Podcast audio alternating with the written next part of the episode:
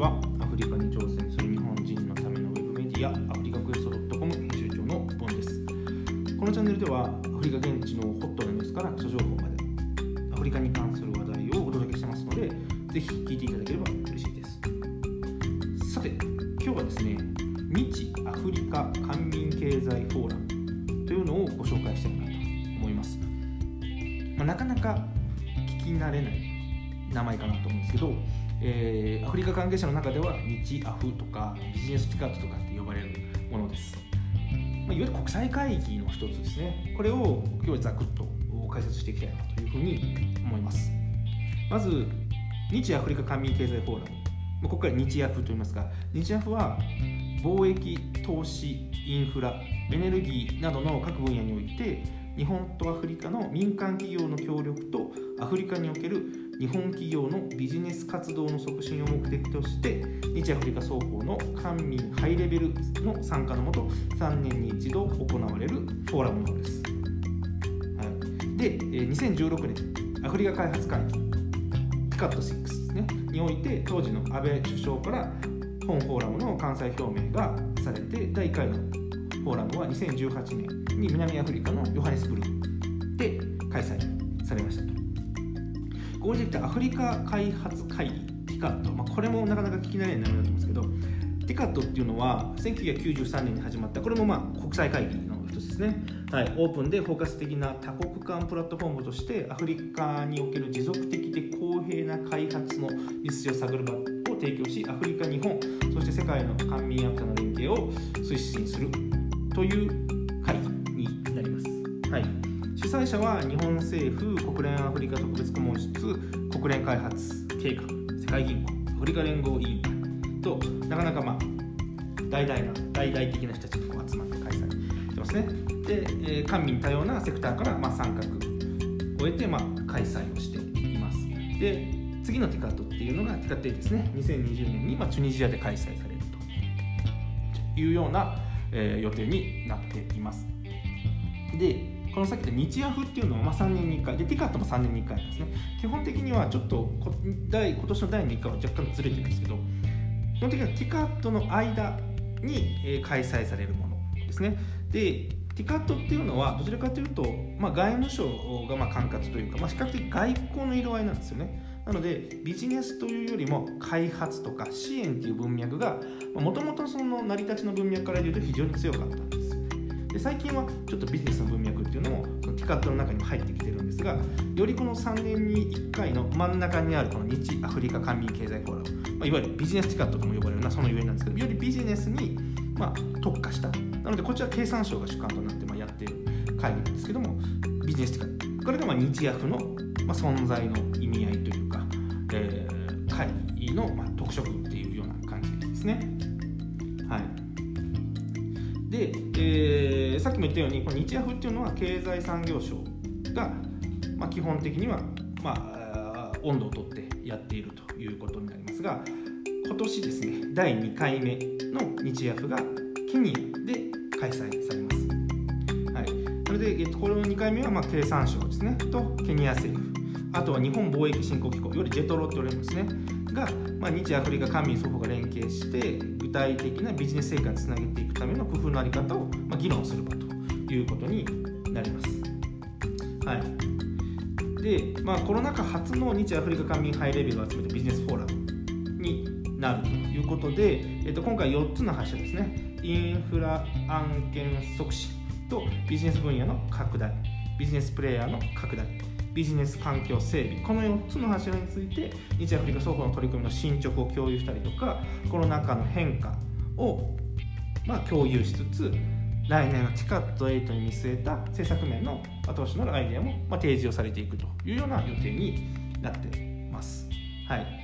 まあ、コロナ禍で底堅いビジネス分野だったりとか、まあ、コロナ禍を経てより明確になったアフリカの社会課題この辺りを捉えて日アフリカもそうですし、まあ、官民がま連携をして具体的な成果につなげていきましょうということがま議論をされる場というような目的と内容になっています。はい、開催日ですね来週です。すぐですね2021年12月7日8日これが分科会になってます。で12月9日に全体会合があっておしまいと開催時間は12月7日は日本時間3時から7時半。12月8日は3時から6時半。12月9日は3時から6時と、まあ、1回あたりはそんなに長くないですね。日本と開催されるケニアのまあ時間を考慮しているので、まあ、こういった時間設定になっているのかなというふうに思います。じゃあちょっとそれぞれの中身を見ていこうかなというふうに思います。まず1日目。分科会ですね。12月7日3つのパネルが開催される予定です。まずパネル1イノベーション・イン・アフリカ・ウィズ・ジャパンセッションテーマは COVID-19 でも加速するアフリカビジネスのスタートアップ企業の可能性。ということでアフリカのスタートアップ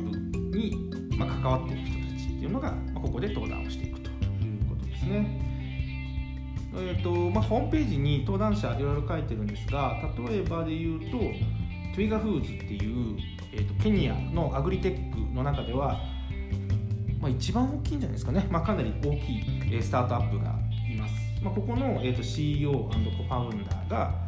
登壇したりだとかあとはアズーリテクノロジーっていう発電ですね。発電関係のスタートアップをやっている CEO が登壇したりする予定になってます。で日本からはキャスタリアといって、えーと、タンザニアで、えー、妊産婦向けのアプリケーションの、まあ、サービスを提供しているスタートアップだったりとか、え、日本植物燃料さんですね、えー、モザンビークとかセネガルとかで農民向けの、まあ、アプリケーションを展開しているような日本初のスタートアップみたいなところも登壇される予定になってます。これはなかなか面白そうなテーマですね。参加者だけパネリストだけで結構1 10人ぐらいいるんですけど1時間半とかで収まるんですかね。はい。非常に面白いテーマかなというふうに思います。続いてパネル2インテグレーション・イン・アフリカということでセッションテーマは AFCFTA の最新動向とビジネスから聞きたいということで AFCFTA っていうのは何かというとアフリカ54カ国で、えーとまあ、関税を撤廃しようという、まあ、大きな貿易同盟を作ろうという、まあ、流れが今あります。でまあ、実際それはまあ大きな流れとしてやってるので、まあ、アフリカ域内の貿易を、えー、か促進していきましょうっていうのが、まあ、この取り組みになります。これについて、え語られるというような、えセッションがパネルとしてあります僕は結構ここ興味深いですねまあ、ASEAN とかもそうですし、まあ、EU とかもそうです、まあ、地域がそのそれぞれの貿易域内貿易を担うということは、まあ、各世界各国あると思うんですけども、まあ、アフリカが一つにまとまることができるとかか、まあ、それによってあの域内物流が本当に加速するのか結構やっぱりインフラの問題とかがあるので実際外から入れた方が早いとか、まあ、その目の前の問題っていうのは確かにあるんですけどまあ、実際こういうのが制度としてできた時に、ま、どういうふうになるのかっていうのは、ま、有識者の方々がもうおそらくこれは語れるんだろうなと思いますので個人的には興味深いテーマかなと思います。はい、えー、パネル3、 industrial、Industrialization in Africa with Japan ですね。産業界ですね。アフリカの産業界の日本の貢献と日本への期待ということですね。これは同商社とか経産省とか投資庁、ユニド、比較的あれですね、国際系、国際関連系の人たちが語る感じですかねなので比較的間の要素が強いのかなというような、えー、セッションになってますねはい日目いきます。12月8日。分科会2日目ですね、えー、パネル4グリーンデジタルインフラストラクチャー for アフリカ、えー、セッションテーマはアフリカの電化とクリーンエネルギー導入通信デジタルインフラ整備への貢献となっています。これもなかなかやっぱり興味深いですね。あのー電化と、まあ、クリーンエネルギーとかその環境配慮ってアフリカ結構やっぱり意識が非常に高いですよね。動車も含めて、まあ、そういうのを促進するスタートアップなんかも出てきてますし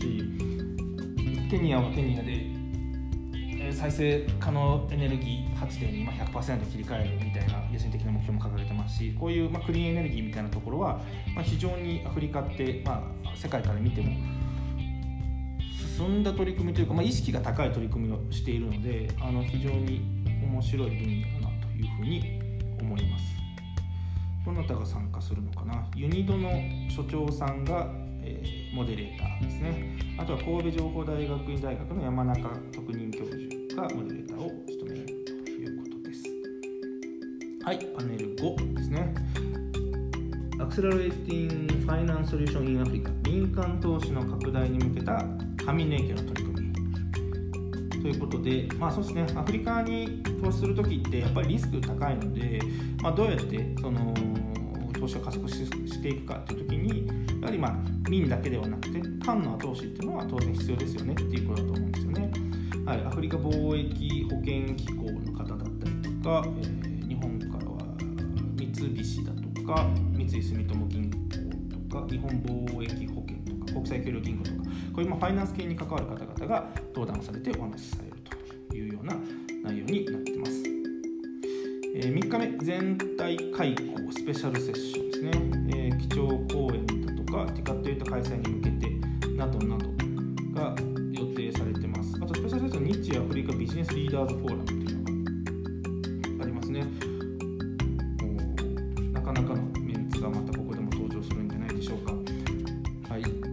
まあ、このように3日間かけてですね、このようなテーマを話すというのが、まあ、今回の日日アフということになります。で、本来はケニアとオンラインのなんかハイブリッドで開催する予定だったんですが、ちょっと今回のオミクロン株の影響を受けて、完全オンラインになるのかな、ちょっとどこまでになるか分からないですけど、いずれにせよ、日本にいらっしゃる方はこれオンラインで見ることが今回できるので、興味ある方はぜひあの参加していただ見るのがいいんじゃないかなというふうに思います。で、その他にもサイドイベントっていうのも開催されていて、本会合分科会の1日前の12月6日ですね、日本時間の3時から5時には、日アフリカで挑む加速するアフリカビジネスの現在地というのが、えー、経産省と IC ネットの共催で開催をされます。はい、その他にも、えー、アフリカ健康構想現地情報セミナー。これの第2回が同じく12月6日日本時間の5時から7時。内閣官房健康医療戦略室アフリカビジネス協議会の共催で開催をされます。1つ目はアフリカのビジネスでしかも社会課題解決型、まあ、ソーシャルビジネスと呼ばれる分野に興味のある方におすすめなのかなというふうに思います。で2つ目はやっぱヘルスケアの分野ですよね。ここに興味がある方は参加してみられるといいんじゃないかなというふうに思います。はい以上ですね。日ヤフのご紹介をさせていただきました、まあ、そうですね。あのー会議国際会議みたいなものなのでどうしてもあのー比較的こうハイレベルな話になりがちではありますが、まあ、今回の参加者を見ると非常にあの僕自身もあの楽しみだなという、えー、とパネルになってるんじゃないかなというふうに思います。前回は私もヨハネスブルクで参加して今回もケニアにいるので参加できるかなと思って、まあ、ちょっと現地がないのはちょっと残念なんですがいろいろと僕もここで勉強してよりアフリカの情報を発信できるようにしたいなというふうに思います。はい、本日は以上になります。また引き続きアフリカの情報をお届けしていきますので、ぜひ聞いていただければ嬉しいです。ではまた次回。バイバイ。